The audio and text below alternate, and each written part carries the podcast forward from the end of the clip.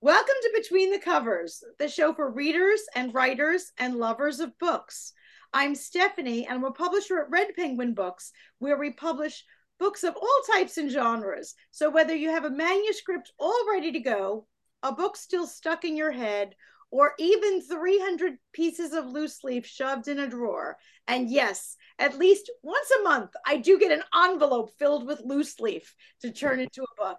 Just visit us at red penguin books dot com and unleash your inner author. I am beyond excited today to be joined by some authors who have absolutely unleashed themselves. The authors today are all part of Launchpad, the countdown to publishing your book. And this is a book that was published to help you get your book published.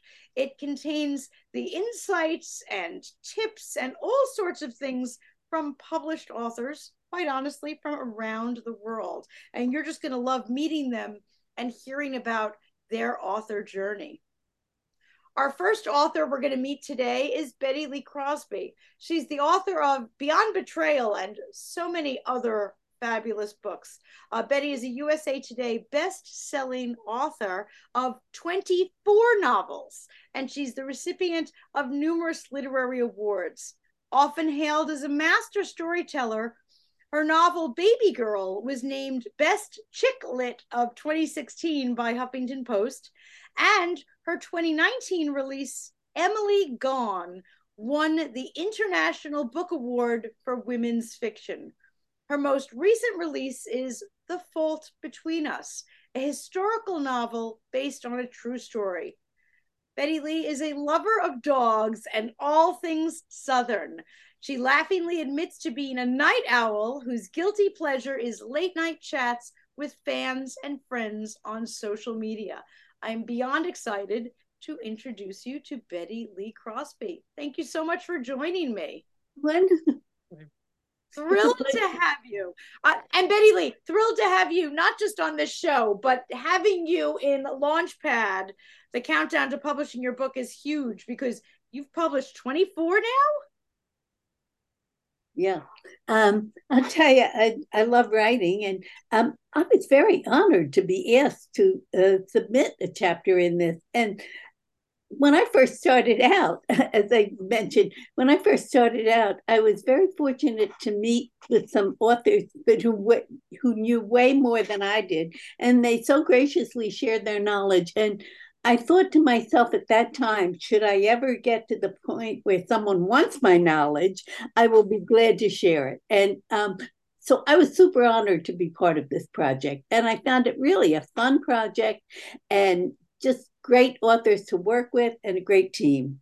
Well, I, I was honored when I heard your name come across. You should have heard the hoots and hollers because I got an email saying that Bette Lee Crosby was going to be in our book. And I was like, yes, that just upped our game. So thank you. I was equally thrilled. Well, I'm thrilled to have you.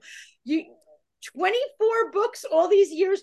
What happened first? I mean, were you five years old and you were writing stories? How did this all start? No, actually, I wrote for most of my career, uh, not not wrote for most of my career. I started out as an artist, and um, I went into marketing, and I ended up writing, and I never really studied writing, but I wrote for business all my career, and I'd write things about the new coding system and, you know, uh, the proper way to bag groceries and what else, but, you know, just everything and anything because I was with a packaging company.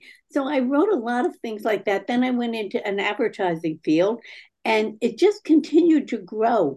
And I found that in time I did more, I really didn't work on the drawing board at all anymore. And I did more writing. So when we got to the point where I said, gee, you know, I'm not challenged by this anymore. And I do love to read.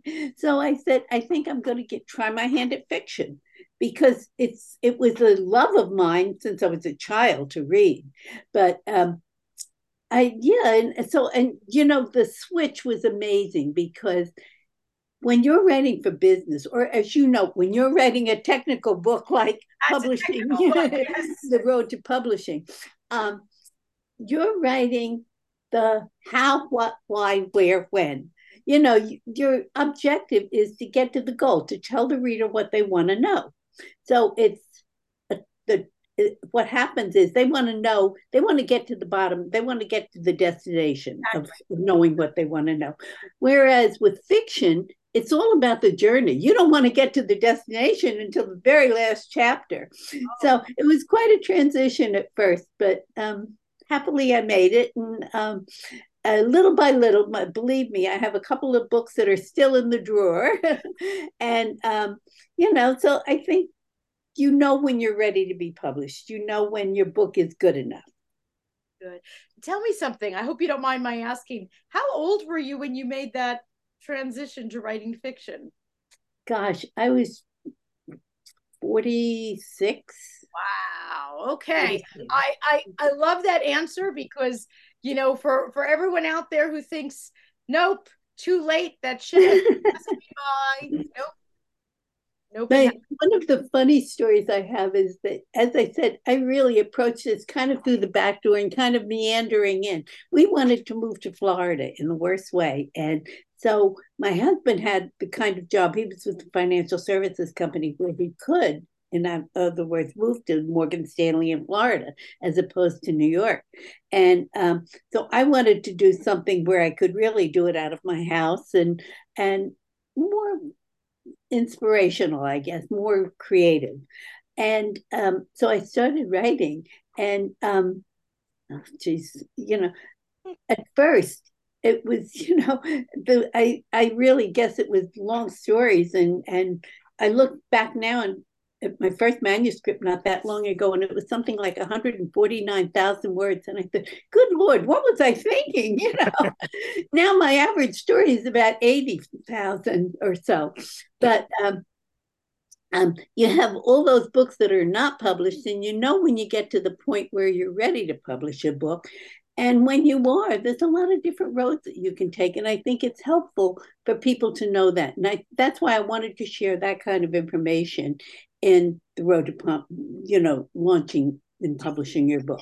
And, and which is why we decided that the book would open with yours, because it really lay out the fact that there are many routes. I, I love what you just said about having books in a drawer that are not, you know, you you know that those are not ready for publication and other ones are. You know, just a statement like that is is incredibly freeing and empowering for people to hear.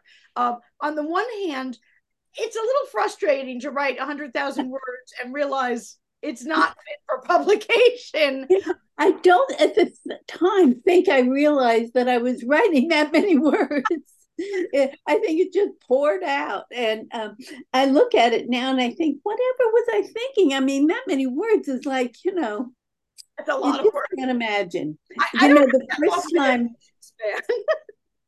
the first time I hit the U S A Today bestseller list, as I said, all of this sort of came as a surprise to me. When I tell you this business is a Uh, earn while you learn program. It's just the whole business is. And the first time I hit the U S A Today bestseller list, um, I had a book on sale, and you know, I'd had a book by Bad and everything. And um, I was on Facebook, and, and one of my friends said to me, "Betty, congratulations, you hit the U S A Today bestseller list." I said, "Yeah, when pigs fly." She said, "No, no, you really did." But, you know, it was that far from expecting it. So, you know, I think you have to go into this business because you love it, because you really, I love, I I always call myself a storyteller even more than a writer, because, you know, that's, you have to love it to be in it. Yes, no, you're absolutely right. And and you have to grow a thick skin. There's that. Very. I can't tell you how many, I could paper the room with the rejection letters from when I got started. So, so important. I'm so glad that you're sitting here as a successful author telling all of our viewers, many of whom, you know, they, they, statistics say that ninety percent of the population wants to write a book. So that means to me that most of our viewers want, want to be you, quite oh, yeah. frankly. They want you to know, be you. And, and you're telling them my walls can be papered with rejections and that you have not just one, not two, but multiple manuscripts that you know are not cutting it. And that's so wonderful for an aspiring writer to hear that from an accomplished writer. That's amazing. And yeah. um, you just stay with it, I think, you know, uh, just uh, as I said, you have to do it because you love it. Don't go into it thinking that, that your first book is going to make a fortune. If it does, God bless you. You know, just get down on your knees and thank the Lord if your first book makes a million. But that's not the norm. The norm is that you grow your audience. One thing I can say I think is super uh, important to people is that you have to know, you have to start building your platform when you write your first word, when you write your first paragraph for your book. You have to start building your platform. And when when I would I would write away to agents and everything and send them my manuscript, and they'd say, it's a very good book and we really like it, but you have no platform. And I'm thinking, what's a platform? You know, I had no idea what a platform even was. And then, you know, come to realize it's the following that you have. It's the people that are going to run out and buy that book when it is published. So I think that's a, if I had to say one thing, one word of advice to the person who's just starting out, it would be start right now and build your platform. Talk about the things you like, the things that are of interest to you, and keep your your social media voice in tune with the type of books you want to write. I, I you love know, don't go on social media and post a death mask and then write a cozy. You know, it just doesn't work. You got to, you know, be what you, be what your books are. No, that makes perfect sense, because if you're building up an audience, they have to be kind of in that same theme exactly. that your books are going to be, or else you're building the wrong audience. Yes, exactly. I, I love that one of your, your statements in your bio says that your guilty pleasure is late night chats with fans and friends on social media. How late are we talking here? Oh, I'm a, I'm a night owl. You know, one of the posts that I did that was probably got a zillion responses was, it was one night when we'd been out to dinner with friends and everything, and it probably was about twelve o'clock at night. And I put on Facebook that everything's funnier after two glasses of wine. And you, everybody answered that. I mean, you know, so. That's the truth. Ain't that the truth? Well, tell me, what is next for you? I mean, twenty-four books, what, what could possibly be, is there anything you haven't done? I don't know. I think, you know, I'm happy with what I, every time I go through another phase in my life, I say, oh, this is the best. This is the best. And there has never been a phase of my life that I felt was a waste or, or unimportant or not fun.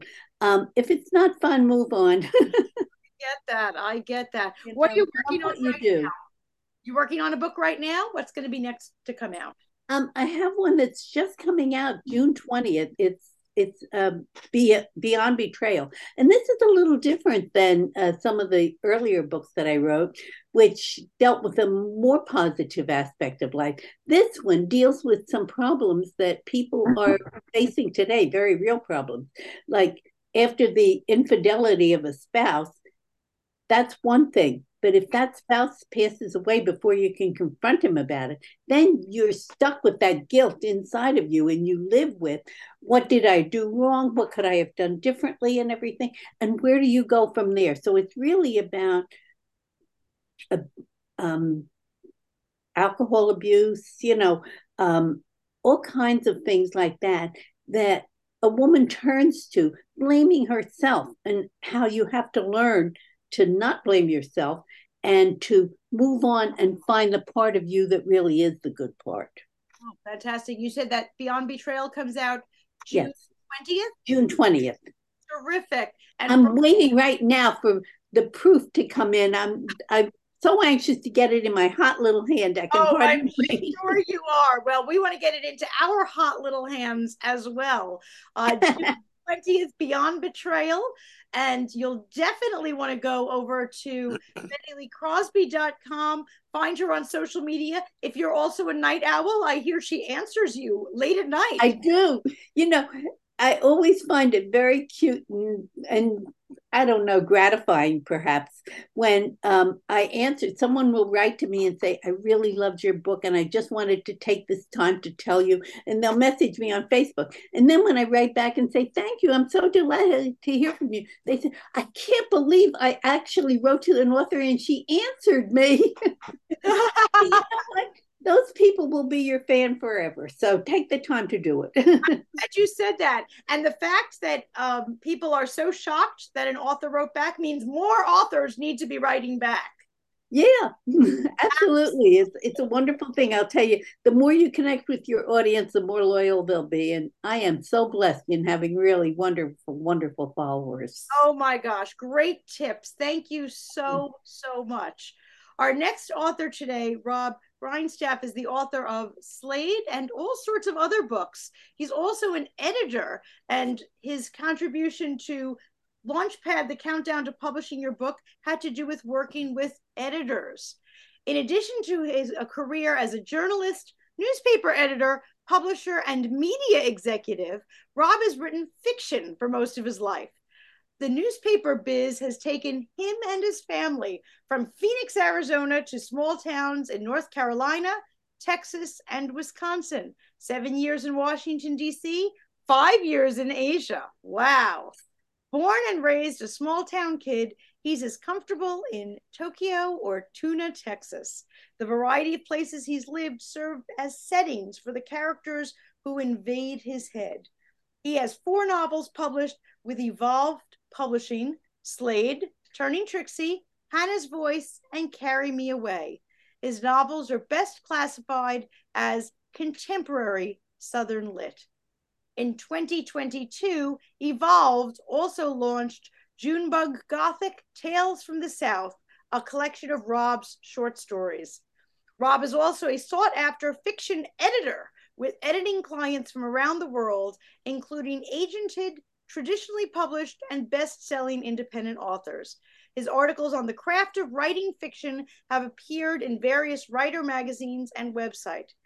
He has also taught writing courses for the Romance Writers of America and the Romance Writers of Australia, either, even though he is neither a romance writer nor Australian. He's also an instructor at the Novel in Progress boot camp. Robb now resides in the Ozarks of Missouri, where he writes and edits full-time. So excited to welcome author Robb Grindstaff. Thank you for joining us. Well, thank you for having me. And oh it, was fun listen- it was fun listening to Betty, because I could have said a lot of the same things she said, except I don't have twenty-four novels out, not even close. You got twenty more to go and you'll get there. I'll, I'll finish that up next month. Betty's um, an absolute legend, that's for sure. She's an absolute mm-hmm. legend. Well, I'm so delighted to have you. And, and as a travel buff myself, oh my gosh, the places you have lived are just amazing.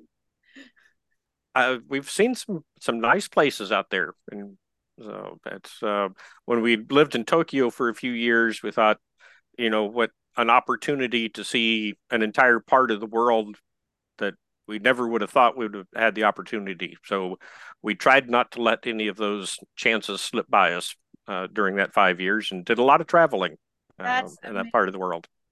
Tell me a little bit about your work as an editor too, because I know in our Launchpad series, you have a whole section on working with editors. Um, as uh, you've been on both sides of the pen then, shall we say. Mm-hmm. Um, as an editor, what do you find, let's say, your most challenging things that you have to do, as well as uh, maybe some, uh, oh, that was easier than I thought it might have been?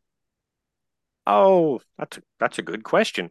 Um, you know, sometimes the You know, the easiest things to do, I think, are to help people learn to write better, to improve their prose, their sentence structure, to get more uh, creative, to dig a little deeper into the character, uh, rather than saying, you know, she sighed and smiled and nodded her head. It was like, okay, that's a good chance to go inside the character and tell me how she's feeling or how she's thinking, uh, or tell, you know, what she's thinking. Um, plot questions, I think, are sometimes more difficult to deal with. I mean, some are obvious. It's like, you know, okay, you, you had a subplot here and then it just fell off your off the table and you forgot about it. We need to go back and, you know, pull that one back in and complete it.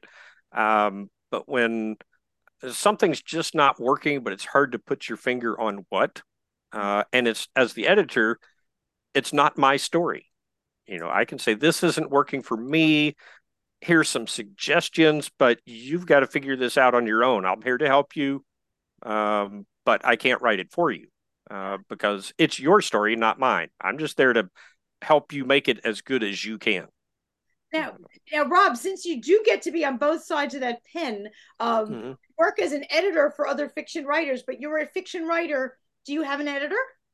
Oh, yes, absolutely. I can't edit my own work. I, I, yeah. I, I knew the answer, but I wanted him to say it because it's yeah. so... How many people think, oh, I think my manuscript is clean. I don't need an editor. I'm loving hearing that an editor has an editor. Thank you. Yeah, absolutely. I've always found that, you know, the little things, you know, if there's a word missing or that type of thing, I know it's supposed to be there, so my brain sees it when I read it.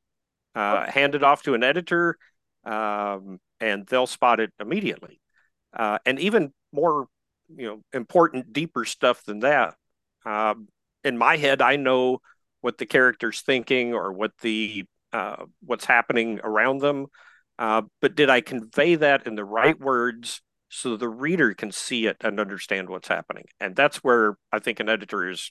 is even more important than catching a comma I missed, uh, which I've been known to miss one or two of those now and then. Sure. Uh, but to tell me this isn't working, or I don't understand what he's doing here. Uh, now, as a as an both an editor and a writer, uh, here's a, an interesting thought. I'm sure as an editor, you've worked with writers that you wish were a little more amenable to suggestion, shall we say? um, um, I think in the seventeen years that I've been editing, I have had, and I, oh, it's over, I think I counted the other day, two hundred fifty novels I've edited in seventeen years. I think I've had one client who is just difficult to work with. And, yeah. you know, I mean, what I like and what how my clients respond uh, positively to is it's always a conversation.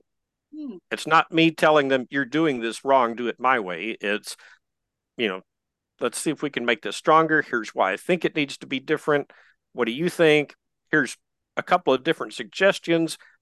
But if you have a better idea, go with it. We just, we need to solve the problem. Let's talk about it. Uh, and that, um, you know, ninety-nine point nine percent of the time, uh, that gets a very favorable reaction from the writer. Oh, yeah, I never thought about that. I didn't see that. I didn't notice that before. And it gave me a great idea. I know how to fix it. That's fantastic. And as an editor who also writes, I know one of the, the things that we say uh, when we were writing Launchpad, the guide to writing your book, mm-hmm. was um, not to edit as you write. Just because it's it stops the creative flow. If you sit there and, and end up, you know, kind of, Uh, taking apart, oh, what's a good synonym for this and what's a good, oh my goodness, just keep going. Uh, but you're an editor. Do you have to somehow turn that off? Tell me about your writing process. Um, I think every writer probably has their own unique creative process. Uh, and I do a lot of things in my writing uh, and in my process for writing uh, that a lot of experts say, oh, you shouldn't do this. Uh, but it's how I write. And typically it takes me longer to finish a first draft. Um, but from that point, by the time I finish a first draft, it's pretty clean.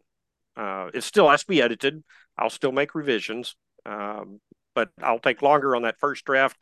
I'll write a chapter. I agree with the, the comment that, you know, when the writing is flowing, when that creativity is going, just get the words on a page. I think, you know, you can't, you can't fix a blank page. Just write, right, right, get it down. Uh, but the next day, what I tend to do is go back and reread what I wrote yesterday. And maybe I reread it two or three times and I edit it and I fix this sentence and I change that and, and play with it and then get back into the creative flow for the next scene. Um, and then the next day, or, you know, I've always, you also hear sometimes, you know, if you're a writer, you write every day. Well, I don't write every day. I think about writing every day. Uh, I think about the story I'm working on. I'm thinking about the character, and then something will click and I'll sit down and you know, write for four days straight. Um, but I'll hit a point where it's like, I, it's not writer's block. It's just, I need to stop and let that story digest a little bit in my head, um, which that's kind of a non sequitur. Things don't digest in your head. But anyway, um, to, you know, come back to it in a couple of days or a few days or a week or a month or whenever I get back to it. Uh, and all of a sudden it, you know, the creative flow kicks in again. Gotcha. Gotcha. Tell us a little bit about your fiction. What inspires your stories? Oh, what inspires my stories? I think they have medication to help with now, but I wouldn't, I wouldn't do that. Um, but the, going back to something Betty talked about earlier, the first novel I wrote, Uh, and I'd been writing fiction all my life, and I'd tried writing a novel a few times, and it didn't go anywhere, and it didn't get finished, and I didn't know what I was doing anyway. Uh, and I had a job in the journalism world uh, and news media. Uh, but sometime in my mid forties, a character showed up in my head, and she wouldn't stop talking till I sat down and started just writing down what she said. I didn't know what the story was. I had no idea. And I just wrote and wrote and wrote. And the story just kind of came out over time, and you know, I had to massage a little bit. When I finished that first draft of my first novel that I ever completed, it was one hundred sixty-two thousand words. uh, and of course, I told the backstory of both her parents. Her, and, right? Yeah, it's like, well, everybody wants to know, you know, about her father's, you know, childhood, right? So I wrote that, you know, which what I found was really helpful to me. To know all of that. It, I got to know that character so well, but that I wrote a lot of stuff that readers did not need. Um, it took a few years, uh, and it wasn't, that was the first novel I wrote. It wasn't the first novel I got published. My next, you know, I'd kind of shelved that one uh, after wallpapering uh, a room with rejections. Uh, had written another novel that did get picked up by a publishing company. Um, went back to the first one and rewrote it again, worked with an editor, and the and Evolved Publishing picked it up also at ninety thousand words instead of one hundred sixty-two thousand. So now, was that first novel, was that Slade? No, the first novel was Carry Me Away, uh, the first one I wrote. Uh, the second book I wrote, the first one published, was Hannah's Voice.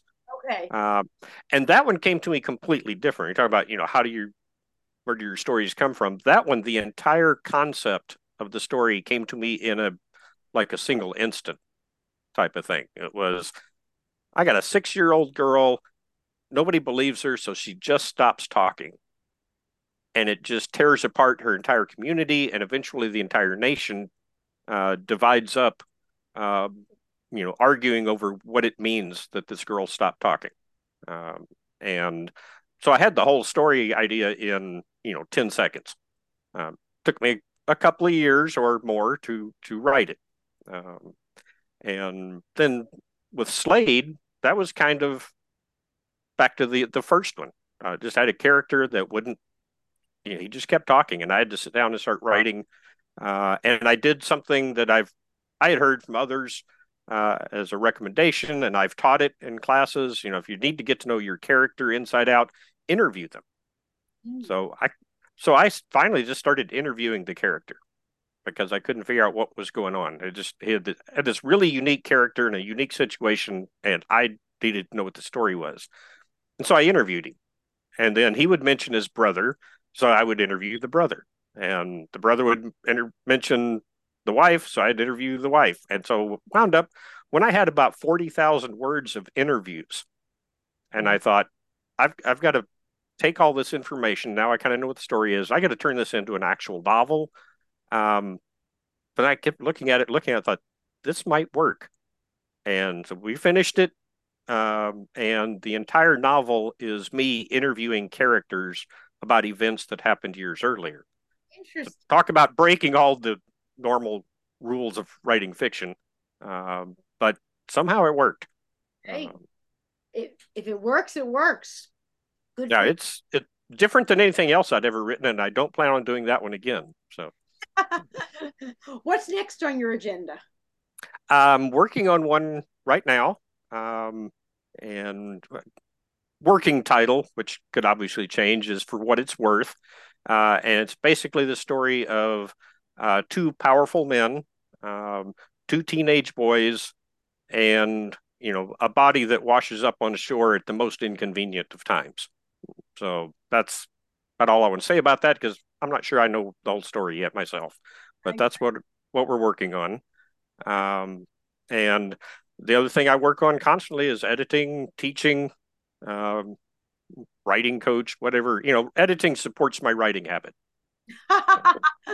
I love that. Well, whether you want to read some amazing Southern literature or whether you're looking for Robb for editing so that you can write your own novel, uh, you'll definitely want to visit his website, get on his mailing list, and get reading and get writing yourself.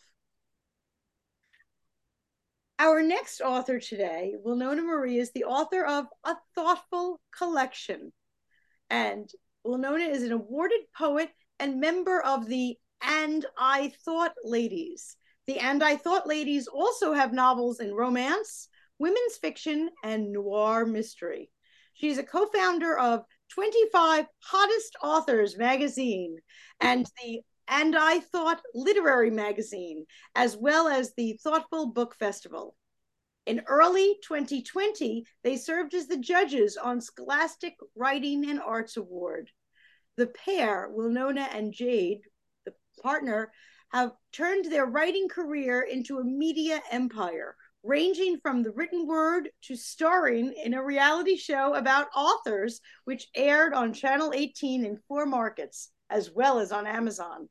They are principals in the documentary Create, Aspire, and Inspire, as well as How to Become a Lady. These shows share a place under the A I T L umbrella, alongside the four podcasts and the Inspirational Women in Literature, Media, and Journalism Awards. Wow, so excited to welcome to our show, Wilnona Marie. Thank you so much for joining us. Okay, there we go. I'm sorry, I'm on the street in Pasadena, California, in L A, and I want to turn the camera around so Alexis can wave. Can you wave, Alexis? Oh. She just got an Inspirational Woman and in, in a Media Award. She's a casting director for a couple of movies and T V shows. Fantastic. Hi, nice to see you. Yeah, she's gone now. I'm sorry. Okay. She had like fifteen okay. minutes to talk, and I was like, you know something? I'm putting her on camera. She's I only putting other people on camera. Well, if I didn't think that you were a busy woman from reading your bio, now seeing you on a street corner in Pasadena, I know so. How is everyone today? Everyone I've enjoyed is- listening to everyone about talking about their books. I'm also in the middle of lunch, but that's okay. I, I get that. I need to eat less anyway. Well, no, no, no.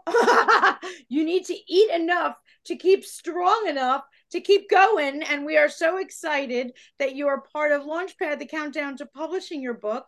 Talking, well, in here you're talking about self-publishing, but you also have articles and other books coming out about events and marketing, and you are like you are like a media empire, all right there with a bow in your hair. Oh my gosh, I feel like that's what I'm talking to today.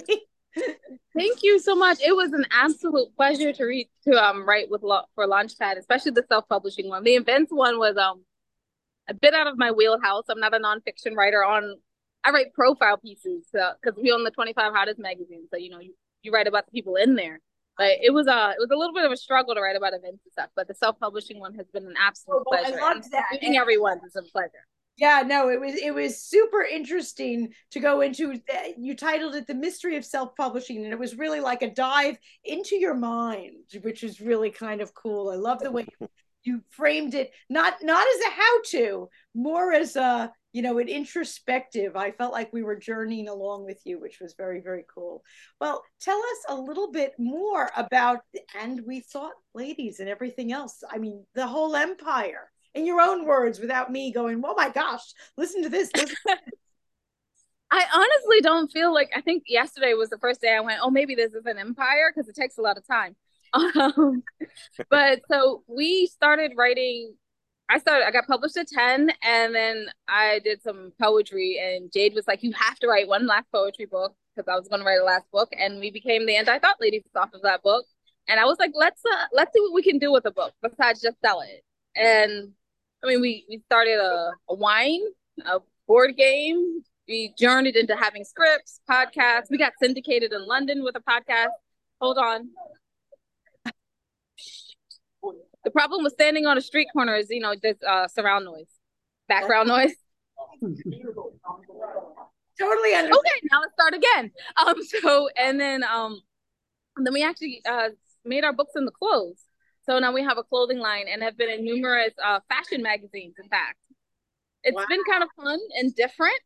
And uh, it's interesting to know, figure out what you can do with a book. And uh, I think it's been two months ago, I was actually in a movie in Atlanta, Georgia, from, you know, my book career. Someone saw me and was like, you know, like I, I, I was friends with the director and stuff. And, and yeah, so I ended up in a movie. It's been amazing what a book career can do. I mean, I feel like any author that can write, if I'm self-published, any author that can write can do this too. So, so you went from writing a poetry book when you were ten to being a fashion mogul. and and a movie star, and I mean, my gosh, did you say something about wine and board games? Yes, we own a, a small wine. It's called the Literary Ladies. Um, so we only do one. We only do one kind of flavor um, a year. So this year is the year of white wine. We have a Chardonnay. Last year was red red wine with Malbec, and the year before that was a rosé. So that's the only thing you can get Literary Ladies as this year, Chardonnay, sorry. I had no idea there was a wine. I did not know about the, I, you and I are going to have to like talk, because I, I I want a wine now. If you're, now, you've given me like a new goal in life. And and tell me about this board game. I did not know about the board game either. So um, I wrote a book, I was writing a book, and the characters for another story wouldn't get out of my head. So I wrote a script. Because, you know, sixty pages for a script, sixty, ninety pages, one hundred twenty if you're doing a, a full movie.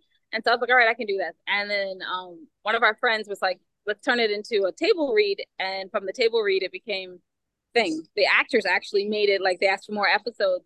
And then I was sitting here and I was talking to actual talent managers in Hollywood and London and Atlanta, Georgia.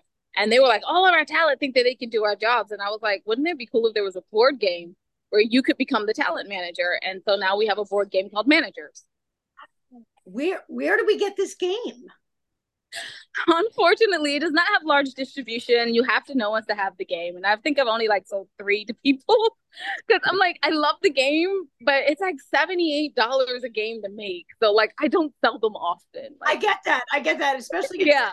eight dollars. It's like, if you want to sell it at a markup, you're looking at like, you know, at least ninety-eight. That's, yeah, no one's paying one hundred dollars for a game they never heard of, but it's a lot of fun to play. But it's a lot of fun to play. You could be sitting there at your own staff meetings playing the games. Tell me something. If if we all go to end we thought dot com, is that the right web address that we can find the wine, the games, the, all, all of you, all that is you? Yes, if you go to and we thought dot com, you can find everything that we're up to. If you want to look at a prettier website, I suggest and I thought ladies dot com. You're not going to find much there, just a little brief thing about who we are, and it'll take you right back to and we thought dot com. But, you know, pretty is nice.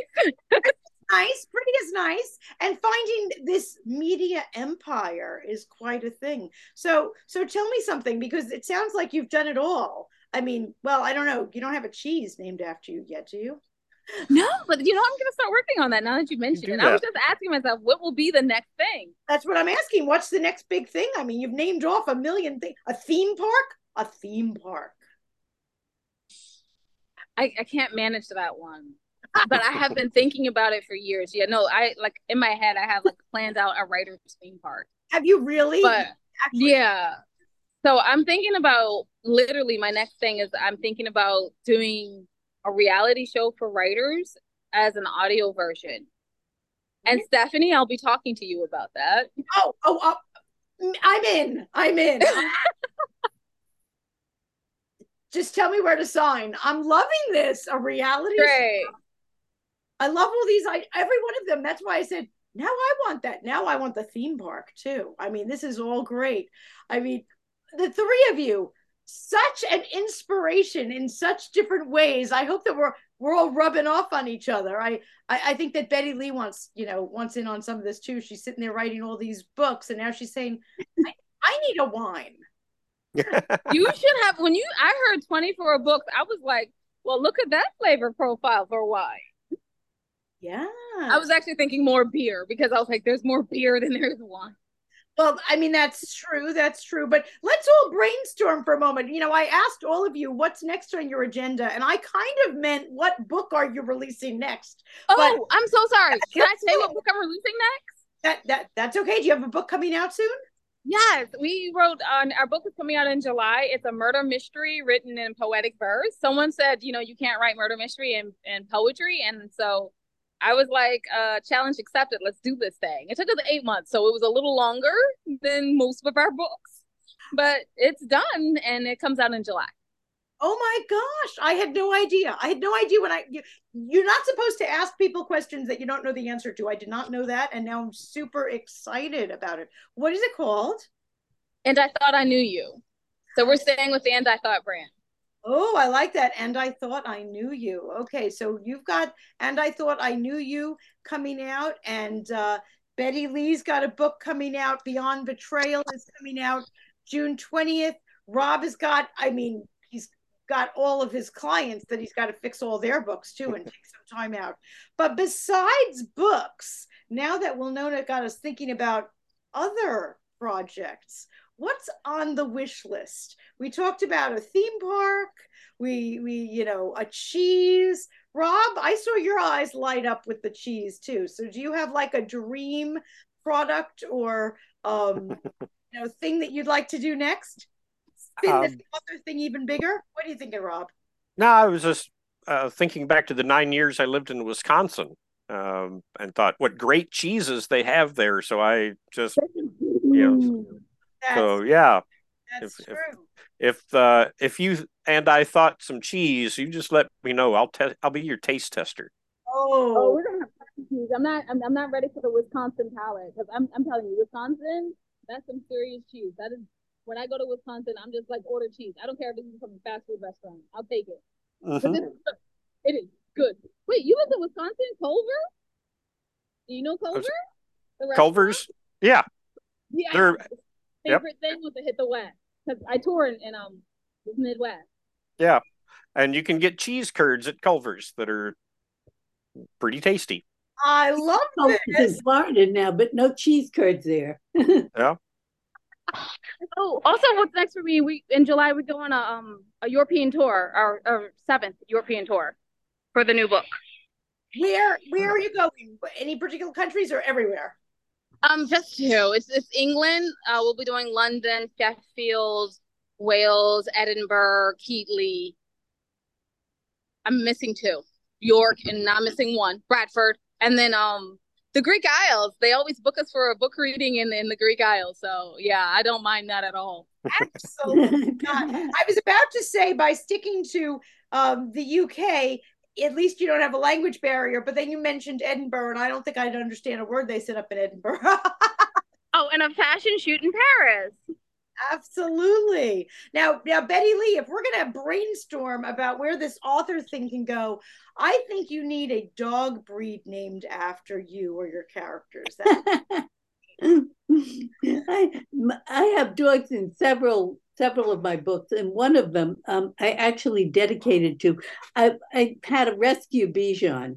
I don't know how anybody who could let a Bichon go. They're so lovable. But I rescued her when she was eight months old, and we had her for ten years, and that's a relatively short lifespan for a Bichon.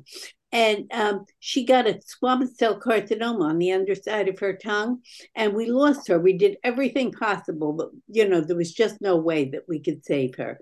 Oh. And um, I was in the process of writing it. So when that book came out, I gave all the proceeds from the sales of it to the uh, rescue center in our area. Oh, that's so sweet. Yeah. I mean, so, you know, that one is uh, actually it's called it's called um, Wishing for Wonderful. And it's a little bit of a fantasy. I jump around with uh, genres. I don't. I I probably do all women's fiction, but I'll go to fantasy and then I'll go to something that's much more realized, realistic and tear-jerking, and then come back to fantasy. So I think, you know, it keeps your brain alive. I get that. I get that. Well, over the course of, of meeting the three of you, I've asked you what my classic question always is, is, you know, what advice would you give to future writers, blah, blah, blah. But since you are all part of Launchpad, the guide to publishing your book, I want to ask, what on your wish list would you change about the publishing industry? Is there something that you would make different than it is right now? Uh, Bette Lee, we'll start with you. What would you change about the way things are done? Tough question. You know, if I had to change something, I would say that in the self-publishing market, I would love to see a little more of a qualifier before the book actually goes to print. In other words, at one time, self-publishing had a really bad reputation. I mean, people said, oh, self-published poo-poo, you know, and that's not really true, because there are really fantastic books in self-published that have been self-published. And I've discovered a number of authors that for some reason just didn't make it through all the channels of going through agents and everything, and ended up self-publishing their book. And then the agents were pounding on their door. So um, I think if, you know, and maybe this is something writers ask themselves, when is my book really ready to be published? Yes. Don't just put it out there because it's finished. And, you know, editors are your very best friend. I have to tell you, I would be down the creek without my editor. She is just my absolute best friend. And I don't mean socially, I mean book-wise, because no. editors are what make a book into a great book, honestly. I mean, just as, as Robb said, they see the holes in the story. They see the the mistakes people make. And I think going in and pu- pulling those out of the writer makes up. I've learned so much. Since the, my first few books, I didn't really have an editor, so to speak. You know, my editors were my friends and, you know, everyone like that, which is a big, big, big mistake. And those books have all been since been re-edited. But, you know, an editor will pull the very best out of an author. And I think even if you have to go bring a bag lunch for a month, you know, to your regular job, put that money into getting a good editor, because it's really well worth every dollar. I'm so glad you said that. And uh, and that goes for traditionally published, self-published, however that book is making it to market. Um, editors, thank you, Robb, for representing editors today, uh, are so critical. And um, what you said about the publishing industry, yes, you know, uh, it, it used to be that self-published was looked down upon, and now in so many circles, self-published is done for freedom. Um, we have Wilnona Marie here, who is who is obviously wanting that freedom that she would never, ever get with a traditional publisher, which I love. So, uh, Wilnona, I'm going to ask you the same question, if you don't mind. What would you change about the publishing industry, if you could? Is there anything you'd change?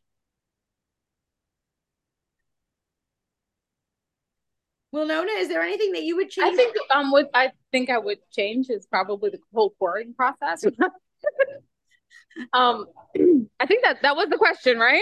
Oh. I wanted to make sure I got it right. That's right. Yeah, I would change the entire querying process. I think I would like probably want to streamline it more, like um, like a Netflix thing, like a blacklist that you have in like in Hollywood of all of all the good ideas. Ooh. That came out. And then you just read down it and be like, yeah, that one sounds good. That one sounds good. That one sounds good. That one. And then you put then the um, the agents would pursue the author that way. Ooh, I like the way I, I like love the about querying and Netflix. I've never put those two things in the same sentence before. Absolutely love that, Robb. How about you? Something that you would change about this publishing industry that we're dealing with? Oh, they they would immediately start sending me bigger checks. Right, so that's. I'm with you on that one. uh, um, I don't know. There's bigger checks. Yeah, I I don't know. There, I mean, there's so many options out there now. I mean, of course, I mean, there's still the traditional publishing companies, which have gone through a lot of changes. I think, uh, you know, one of the things I would like to see changed in that part of the industry is going back to deeper editing and working with authors long term. Uh, I see a lot of kind of, oh, your first book didn't sell enough, so you're done. Um, and the editing and marketing support from traditional publishing doesn't appear to be what it used to be. Right. But again, I, I understand the world has changed. Self-publishing, you know, turned everything upside down, but there's so many, there are options between those two. Right. Uh, small presses, hybrid publishers uh, that can provide you a lot of support and a lot of help and can get a professionally edited, professionally designed book out for you. Uh, no, it's not through one of the big three, or is it the big two publishers now? Uh, each other. Yeah, and it may not be on the shelf at, at Barnes and Noble, but you know, is how many people buy their books at Barnes and Noble anymore? Uh, there's so many other options. Um, so I think that's, you know, it may be there are too many options and it's a little overwhelming. Uh, maybe overwhelming for readers to try to find what they're looking for, to find that new good book that they haven't heard of before. You know, that's a good point. And um, I find I watching television, for example, since Wilnona has us equating, you know, querying with Netflix. Nowadays, used to be you turned on the T V, you flipped around the channels and you watched what you watched. Nowadays, you have to kind of say, how do I view that? Oh, I've heard of this new, new show. I'm not even sure where I'm finding that. And I think the same thing goes for books. They're available in so many different ways and places, um, but it's our job as authors and publishers in some cases to make sure that people can find us amidst all of those options. Which, so I think I'm hearing you that there's a lot of options, which can make it confusing, but um, then we meet someone like Wilnona who's taking those options and turning them upside down and using everyone. Mm-hmm. It's really kind of exciting. Um, I have been so excited to meet the three of you, and I want to remind all of our viewers what we want them finding. And these books, I'm sure, are available, and I put all the website addresses so that you can follow up with our authors. Certainly, if you are uh, writing yourself, Launchpad, the countdown to publishing your book, part of a three-book series, the countdown to writing your book, uh, already out, and the countdown to marketing your book will be coming out soon. Uh, you definitely want to find, uh, after June twentieth, Beyond Betrayal by Bette Lee Crosby, along with twenty-three other novels. So Bette Lee Crosby dot com, and super active on social media. So you definitely want to catch up. Robb is the author of Slade and three other novels, as well as an editor of many, many other novels. So whether you are a reader and you want to read some great Southern fiction, or a writer and you want some assistance, uh, we're so delighted to be joined today by a writer and editor. And this is where you can find Robb. And Wilnona Marie and um, her partner Jade are part of And We Thought. The And We Thought Ladies is more than just one book, it's many books, it's a fashion line, it's uh, a, a group of podcasts, heck, it's a board game and a bottle of wine. So you definitely want to go over and visit end we thought dot com so you too can buy tickets to the theme park and be part of all of the excitement that's there. Uh, the three of you, my God, my mind is buzzing. I'm like sitting here literally hosting and taking notes on all the things I want to do next. And I can't thank you enough for all you've done for writers out there, for readers out there. And please connect with me and keep in touch so that I can shoot out all of your stuff to our audiences. Thank you so much for joining me. Thank, thank you for having us. us. Absolutely.